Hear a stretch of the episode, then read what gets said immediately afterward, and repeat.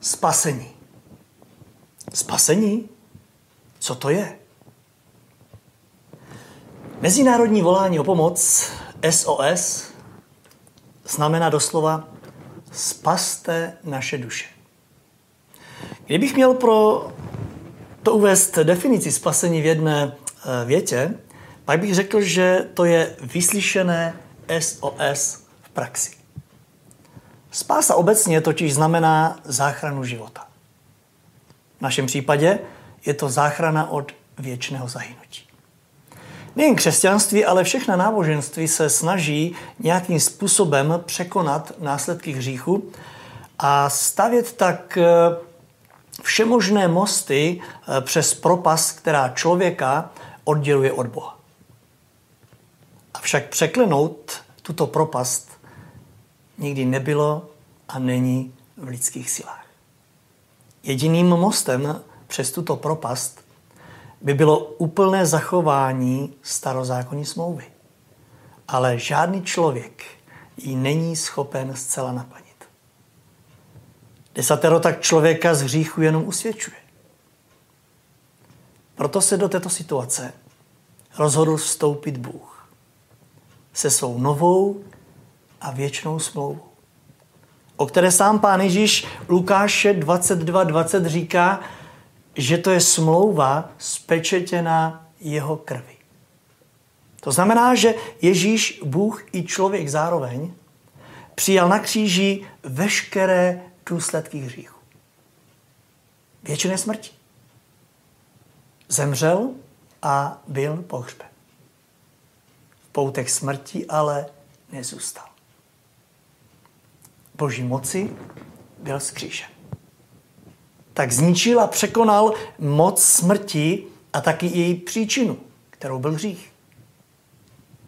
Ježíš takto umožnil každému člověku spásu. Nímejte věčnou záchranu.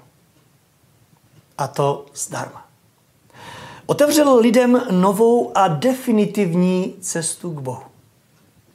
A pán Ježíš, který eh, v Janově Evangeliu ve 14. kapitole v 6. verši sám sebe nazval cestou, pak jako první po této cestě i prošel. Můžeme tedy s jistotou říci, že na Golgotském kříži se právě skrze Ježíše Krista, jehož jméno znamená Bůh je spása, naplnilo ono starozákonní zaslíbení a dodnes platí to úžasné slovo z 2. Korinským 5.17.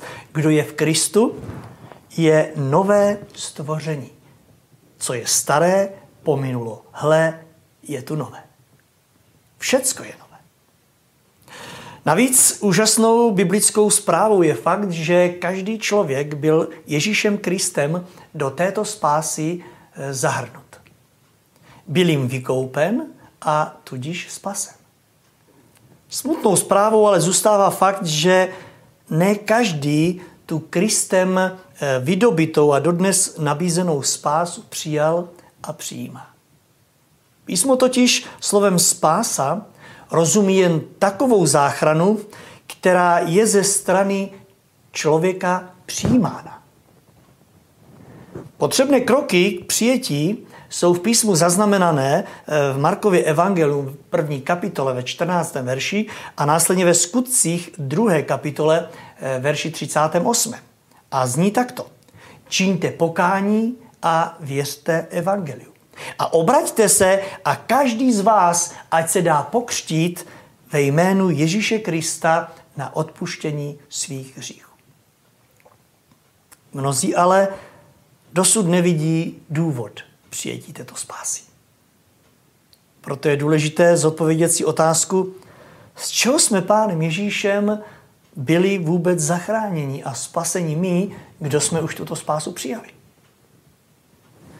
Podle božího slova z epištoly Římanům 5. kapitole 9. Eh, verší je zřejmé, že Kristova krev byla prolitá proto, aby nás spasila před božím soudem. Pavel v Tesalonickým 5.9 říká dále, že Kristova krev nás zachránila před božím hněvem. A Římanům 6.23 říká, že to bylo od hříchu který nás od Boha odděloval. A tudíž to byla záchrana před jasnou smrtí.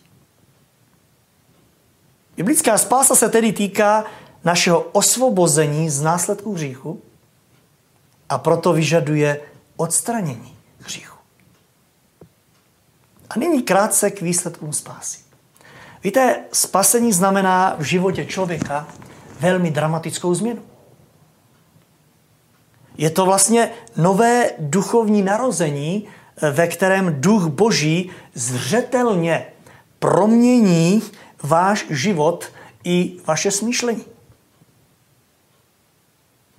Je to ale také novota života, ve které naleznete pokoj, radost a trvalou jistotu spasení. Na jednu věc ale nesmíme nikdy zapomenout, a sice, že spása je velkorysý, nezasloužený boží dar. Dostupný i dnes, jedině skrze víru v Ježíše Krista. A vězte, že neexistuje žádná oblast v životě člověka, do které by Ježíš, ano ten Bůh, v němže spása, nemohl vstoupit. Stačí se proto v závěru této úvahy ptát, už jsem ho nechal vstoupit? Už jsem spasen? Už jsem zachráněn? Tak či tak, Bible v epištole Římanům 10.9 mluví jasně. Říká, vyznáš-li svými ústy Ježíše jako pána a uvěříš-li ve svém srdci, že ho Bůh vzkřísil z mrtvých, budeš spasen. V opačném případě Bible pokračuje slovy budeš zatracen. A je tu poslední otázka. Kdy je ten nejlepší čas na spásu? I tuto otázku si lidé pokládají. Kdy je ten nejlepší čas? Bible v 2. Korinským 6.2 říká nyní. Nyní je čas příhodný. Nyní je den spásy. A tak vám ji z celého srdce přeji každému z vás.